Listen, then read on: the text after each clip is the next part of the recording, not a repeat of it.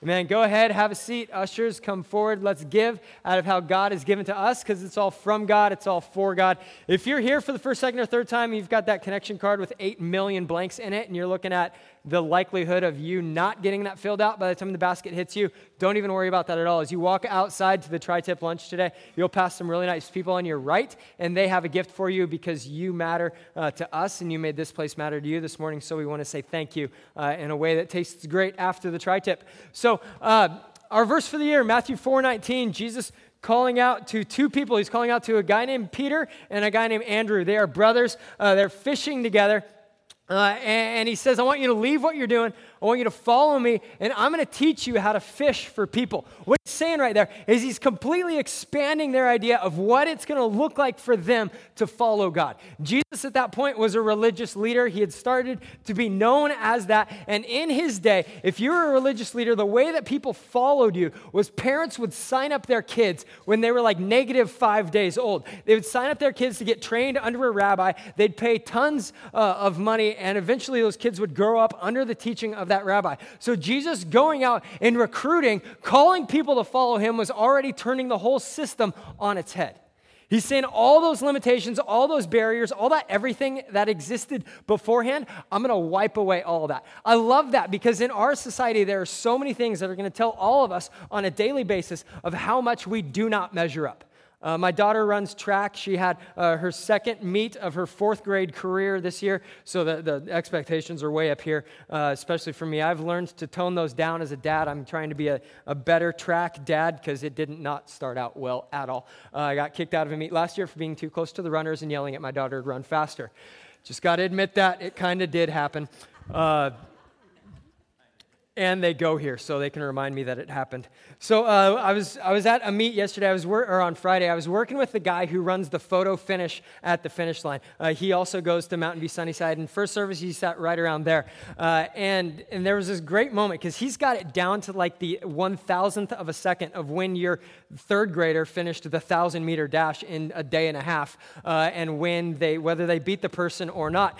And uh, there's a there's a parent who got really upset because she thought her kid, okay, it was a mom, all right, that cat's out of the bag now. I tried to keep it neutral for a little bit, that didn't last. She thought her kid got first place and he's, he's handed a second place medal. What is this nonsense? And so the, the finish line operator guy just went to the picture, hit print, and showed it to the mom. Here's what happened your kid did beat another kid, but what the mom had forgotten was there was this other kid who completely blew away the field, won the race by about 10 seconds, and was so far ahead that as mom is following her kid, she can't even see the winner. Like that's how far away that he was. And so he's just holding up the picture. This is exactly what happened. Here's a first place medal because you felt bad for your kid. Get off the track. There's so many things in life that are like that to remind us, to show us, hey, you did not measure up, you did not pass go, you do not get to collect $200. And right away, what Jesus is saying at the beginning is all of those limitations, we're just going to flip them on their head because I've got something for you. I've got a destiny that's so much bigger for you than what you expect. I'm going to pull you into a future that is bigger than what you expect. The two guys that Jesus is yelling to in this conversation Peter, he's going, he's going to become the first leader of the Christian church, and his brother Andrew. They are not religious scholars up to this point. They are fishermen who hang out with dead animals and take care of nets for a living. That's all they've got. And Jesus says, Come, follow me. And your reality of dead things is going to be changed into seeing spiritual life happen where it wasn't before. That's what we're pressing into for this year as a church is to see God do new things in us to pull us farther into the destiny that he has for us and not for it to just be things that happen within us and make us feel better. He's saying, "I want to insert you into the lives of other people."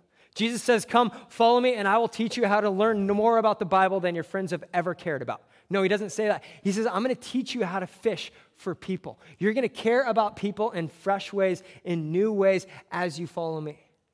That's what Jesus wants to do in us, we believe, in faith as a church this year. And all this stuff starts, Jesus' sentence in our life and our contribution to this starts with us coming to God. Uh, that's what the first thing that Jesus says is Jesus yells out to the two fishermen brother, Peter and Andrew, and he says, Come. We come to God because God loves us. We don't come because we've achieved anything. We come because the only thing that we've achieved is bad things. We come because God loves us, because God looks at each of us by name, by past, by failure, and what He sees in us is men and women worth loving. That's where you start today with God. If you're here, you don't know God, you think that God looks at you as a disappointment, that could not be farther from the truth. God looks at you as a perfect father would look at his sons and daughters, and he says, I love those people. I love my sons. I love my daughters. And part of God having a perfect love for us is it's also an honest love. That within God's love for us, there is an acknowledgement that all of us, present company included 100%, have sinned. Sin is any time that we treat ourselves, God, or another person less than the way that God created us to be and to treat people. And what that does is it pushes us away from God. It creates distance in that relationship, it creates death in that relationship. And so, what Jesus did that was so remarkable isn't that he just came to be a good teacher, isn't just that he came to be loving, because all those things have been done before, but Jesus came to lay down his life in our place to pay the penalty for our sin. The wages of sin, the payment for sin has always been death. And so, what Jesus said is, I will die the death that these people deserve, that we deserve. They, he will die the death in spite of us, in place of us, and because of us to bring us into a relationship with God. We come to God in light of all that, that we are loved, that we are separated, that we are rescued by Jesus because of Jesus and only in Jesus. And then we decide, yes, this is me. This is the reality that I'm walking into. This is the relationship that I'm walking into. We come to God knowing that God's already done everything for us. If you're here today and you're not a Christian, I'm going to give you a chance uh, in about 15 minutes to say yes to Jesus, and He will come in and He will change everything in your life. So, what does Jesus say? He calls out to me, He says, Come. The second thing is He says, Follow me. Follow me. Social media gives us a really good, like pastors always rail on social media. This will be the positive social media message. Social media gives us a great understanding of what it looks like to follow someone. You follow a celebrity and you know what they're for, what they're against, what they had for breakfast, and how they felt about their, their workout the previous day. Like we follow people, we get to know them. As we follow Jesus, we get to know Jesus. When I met my wife, uh, we were on like a group hangout thing uh, at the Denny's at Jensen in the 99, so very primo place to pick up women. Unless you met your wife there, then hey, there's two of us. But uh, for whatever reason, like we were passing around driver's licenses that night, uh, and I knew three things about her. One, she is beautiful. Two, I really want to get to know her more. And three, she lives on Bullard, or at least like she did in 1999. You can't start a conversation with that. How's it going? You still live on Bullard? Like you can't do that and not like breathe in pepper spray for the next five seconds. so getting to know Anna, following Anna, has taught me so much more about who she is. She no longer lives on Bullard. She lives with me. Praise Jesus. Thank you. High five. Uh, on Dayton. And I don't know about more about what she likes, what she doesn't like, what my jokes that I think are hilarious, she doesn't think are that funny, tragically. Pray for her. Uh, but, but I learn about her. As we follow Jesus, we learn more about Jesus. We learn how, how he models for us to live dead. You've seen that on t-shirts around here. That's our theme uh, for this, this spring is what is it to live dead? Jesus says at one point in his life, if you're going to hold on to your life, you will lose it. But if you give up your life for my sake and for the sake of the good news, you will find it. For us, that means we're giving up our lives. We're living as if we're dead because we're going to give it all to Jesus and let Jesus take care of everything. So we follow Jesus, we get to know Jesus. He says, Come, follow me, and, and I will show you how to fish for people. That's the third thing we learn is we learn to reach the world. We learn to reach the world. We learn to reach the world because there's one thing that Jesus really cares about, and that's other people. Jesus cares about other people.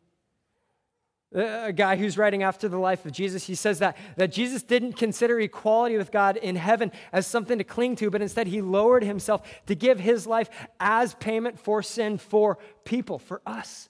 Jesus loves people, and there's one specific group of people that Jesus really loves, and it's not the do gooders. Like I was thinking about this this week leading into the message. I can think of one instance where Jesus did something miraculous, something really loving for somebody who is already good with God. Right? There's a leader of a temple, kind of like a pastor type of guy, whose daughter is dying, and Jesus goes and he heals the daughter. But every other instance that I can think of, Jesus is showing love. Jesus is showing his power. Jesus is doing the miraculous for people who are miles from God. We follow Jesus, we're also going to learn how to reach the world. Because Jesus' purpose in coming was literally to show his love, to lay down his life, to cover the sins of people who were miles from God. If you're here and you're here because somebody invited you for tri tip and you don't think you're a church person, you're already a Jesus person. Because he's already seen you, he already knows you, and he wants relationship with you. And there's nothing that we could bring into that situation where he looks at and he says, No way, that's too far. And so, as people, as we get to know God, as we come to Jesus, what do we develop in us? We develop a heart for people who are far from God. That's one of the things that I'm praying for. If you want to pray for me as your pastor this year, one thing you can pray for big time is increase Ken's heart for lost people. That's what I want. I want to look at people who are far from Jesus the way that Jesus looks at them. I want my heart to break for things that they should break for and rejoice for things that they should rejoice for, and to be put in contact with people who are far from Jesus, to be able to share the love of God with them and see everything about them change. So we come to God, we follow Jesus. And reaching the world means that we equip others how to fish. We equip others in how to fish. We take what God has done in us, those things that we're thankful for, and we export them into the lives of those around us because it's not just about us. This relationship we have with Jesus is definitely not just about us, it's something that we do together with other people. Thursday was the National Day of Prayer. Uh, there was a thing in Clovis that we went to as a church, and then I went to the one uh, in Fresno later in the evening. And uh, the guy who was leading worship is great guitar player, great voice, but he didn't have a microphone. They didn't have words on the screen, and he plays and sings really quietly. Okay, behind the scenes information. Okay, here at Sunnyside, we believe in drums. We believe that should be played loud. We believe that guitars and good voices and microphones should be loud because no one wants to hear, my, hear me sing. Okay, if it's really quiet, I'm singing my heart out. Nobody's going to leave hearing me and saying, like, man, that was really good. You want to hear Tim, you want to hear Hannah, and you want to hear the rest of the team. You don't want to hear the bald guy sitting in the second row. Problem was on Thursday night, uh, they, they sang Tremble, the song that we sing here. You make the darkness tremble, but it sounds better than that because it's Tim, Hannah, and Amanda, and Brittany, and the rest of the team singing. And there was like no microphone. And there was also nobody else who knew the song. So it's quiet voice guy, me, and uh, I'm just singing it out as loud as I can. At one point, I bring up the lyrics on my phone and give it to the guy next to us, so it could be like a trio: the guy who's leading softly, me, uh, and him. Uh, and I'm surprised they didn't ask me to leave, which is good, which is good. But I'm not meant to sing solos. There was no point on Thursday where there was a plan, okay, now Ken is going to do a solo and thoroughly embarrass himself. Uh, it's meant to be congregational singing. It's meant to be something that we sing together. That's why we put the words on the screen in English and in Spanish. So we all get to sing out, not so that Ken sings. For our relationship with Jesus, this is something where we bring others in with us. We teach them to imitate us as we follow Jesus. That's step one in teaching other people how to follow Jesus. If you just say, Follow me, I'm going after Jesus, I'm to mess up, but I'm to try and take most of my life and push it towards Jesus. And if you do what I do, most of the time we'll be okay. It's a direct quote from Paul, a guy who used to hate Christians until he became a pastor. He says, Follow me as I follow Christ. This is step one for us to lead people, to uh, lead other people to Jesus and show them what it means to follow Jesus. And this is also the thing that most quickly gets pointed out when we blow it. Uh, GQ, the magazine, uh, it put out a list this week of 21 things, uh, 21 books. That's the cover, too, I'll tell you what. Friday was his birthday, and so we're going to give that to him as a birthday present. We will put something in it that has actual monetary value, uh, but he isn't in here right now, and he missed it first service. So uh, you can all be surprised for him when he opens that up on Tuesday. But uh, GQ re- released a list of uh, the 21 most overrated books, and the Bible was one of them. So instantly I'm like, what? We must read this. You know, I can get with the Jesus is the only way, like how people can bristle against that. That is fully understandable, always has been, uh, that people would react to that, even though we believe as Christians that that's a million percent true, that Jesus is the only way to the Father because he says it. Uh, and the other thing that really got to me, that really stung, is that most people who say they believe the Bible have never read it and never tried to follow it. And so it's totally overrated by the lack of effect that it has through the people who say that they're all about it. And I read that and I said, yeah, we need to do something about that. Don't get angry at the magazine, but instead look at our lives and say, okay, where are we denying and making the Bible look overrated and irrelevant by the way that we live? What if us as a church, we begin to live lives and, and teach lives in a way that, yes, still agrees that we believe in the Bible and, and agree with what it says and are basing our lives on it, but we're actually following through, that we're not being one more hypocrite who says, yeah, sure, it's great, and then completely deny it by everything that we say, think, and do. So, how do we realistically do this? How do we realistically teach others to imitate us as we follow Jesus? One is we do it all through the context of relationships. When Jesus is calling Andrew and Peter to follow him, he's not saying, Hey, I'm going to give you four books worth of how to follow me and how to live like a Christian. He says, No, we're going to walk through our town and we're going to encounter people. We're going to interact with people. We're going to show them love. That's what he does. Just follow me. He said, I'm inviting you into relationship, not a teaching practicum. We practice this in the context of relationships. For us as believers, the biggest impact that we are ever going to have in other people's lives is in the people who are already close to us, or the people who have a reason to get to know us, to want to know more about our love for God because they already know us. What do we talk about all the time here is, is making an impact in the lives of the people who know us but don't yet know Jesus. I want to focus on that idea the people that already know us but don't yet know Jesus. So there's a context for relationship, there's a context for teaching, there's a context to say, hey, follow me as I follow Jesus. We're not just walking up to strangers at stoplights asking them to roll down their window and say, hey, come follow me, because that's what Jesus did. You're not Jesus. So we're going to put in a relationship first and let that be the, the ground that fertilizes growth. The second thing is we're going to use the Bible. Not only are we going to agree with what it says, but we're going to live it out. We're going to use the Bible and, and, ask it to ask God's word, the book that God wrote, to teach us, to form you and me into the people that God has made us to be. I love my Friday morning shape group. We meet 6 a.m. at the Starbucks at Clovis in Kings Canyon. We're in there at 6. We order our coffee. We drink it. Uh, we share quickly about the way that the things that we're reading are impacting our lives and, and pushing us and and like bringing out the best and the worst in us. We pray for each other, and then we all go to work by 6:45 because we really enjoy keeping our jobs. We've got a relationship. We're allowing God to teach us through the Bible so that together as a group, we're saying, hey, follow me as I follow Jesus, knowing that all of us are doing that with a little bit of failure included.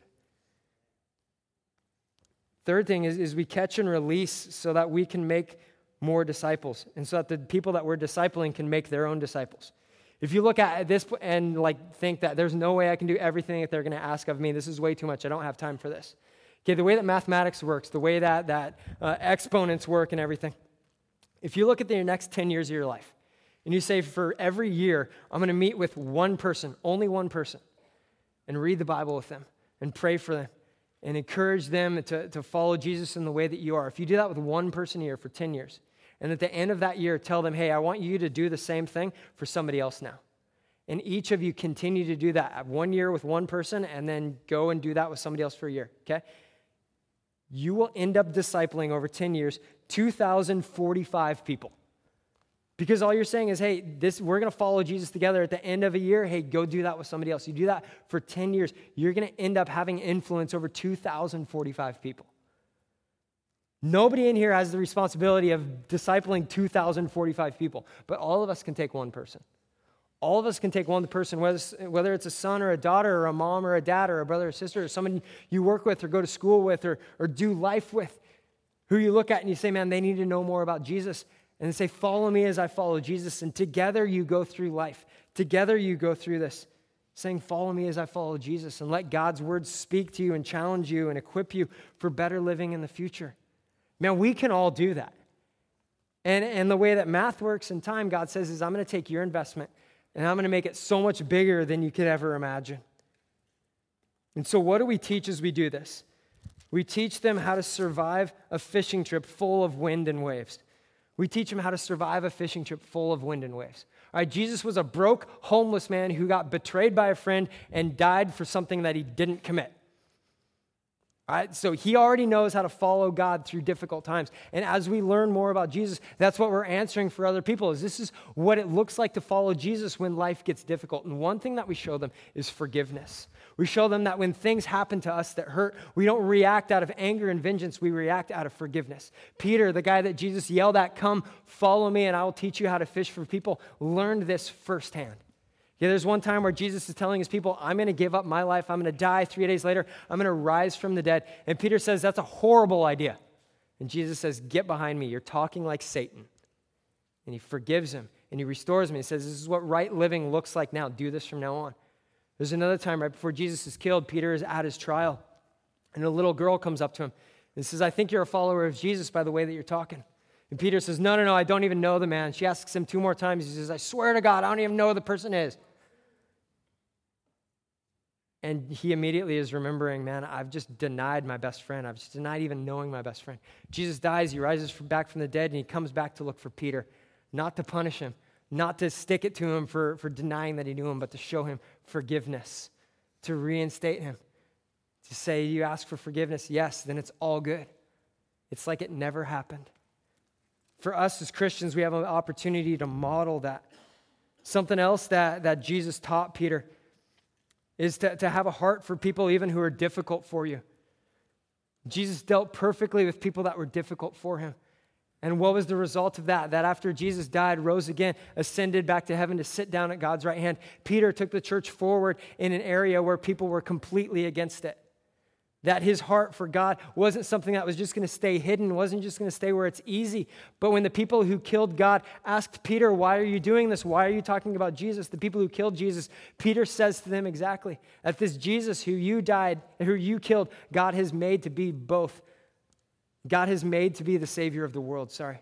God is made to be the Savior of the world. It's truth, it's a heart for evangelism, it's dealing with love with people who are difficult for Him because he learned all of this from Jesus. He learned how to take care of people and to develop a heart for the lost. And Peter also learned from Jesus a willingness to suffer for the good news. Uh, just as Jesus laid down his life as the Savior of the world, as the Son of God, decades later, Peter would do the same thing because he's following the example of the person that taught him, the person who called him to a life that was bigger than himself, the person who called him to live for God, regardless of where it's going to take you, regardless of what it's going to cost but to spend our life living as glad examples, as excited examples, as men and women who are making an impact everywhere that we go in life. That's what Peter learned from Jesus. And so that's the legacy that Peter left for the church is a heart for evangelism and people who don't yet know Jesus, not because Peter's great, but because he saw it done. A desire to follow God through difficult circumstances, not because he had some great answer, but because he saw the answer and the ability to forgive because God had forgiven him, because Jesus had personally forgiven him. And so for us, it's eternally worth it, all this, because it's our call from God to join him in reaching the lost, and we can't do it alone. Man, I pray for us this year as a church that we're going to be a church that doesn't just go out to learn more and, and do more individually and read our Bibles more, but all those things are going to happen through the context of seeing lost people meet Jesus. Not so that we get bigger, but so that the amount of people living in the Sunnyside area who are currently in darkness are going to find Jesus and have everything about them change. That they're going to walk from sin into salvation. They're going to move from death into life. They're going to move from brokenness to restoration, not because we're great, but because our God is great. And that's what God wants to do through us this year. I pray that that burns in our hearts, that that invades our dreams, wakes us up at night because there are people out there who are dying and going to a Christless eternity, and we get to have an impact on that. We get to see that changed, not because we're great, but because our God is great, loves us, and wants to send us out to make a difference. Let's stand and pray.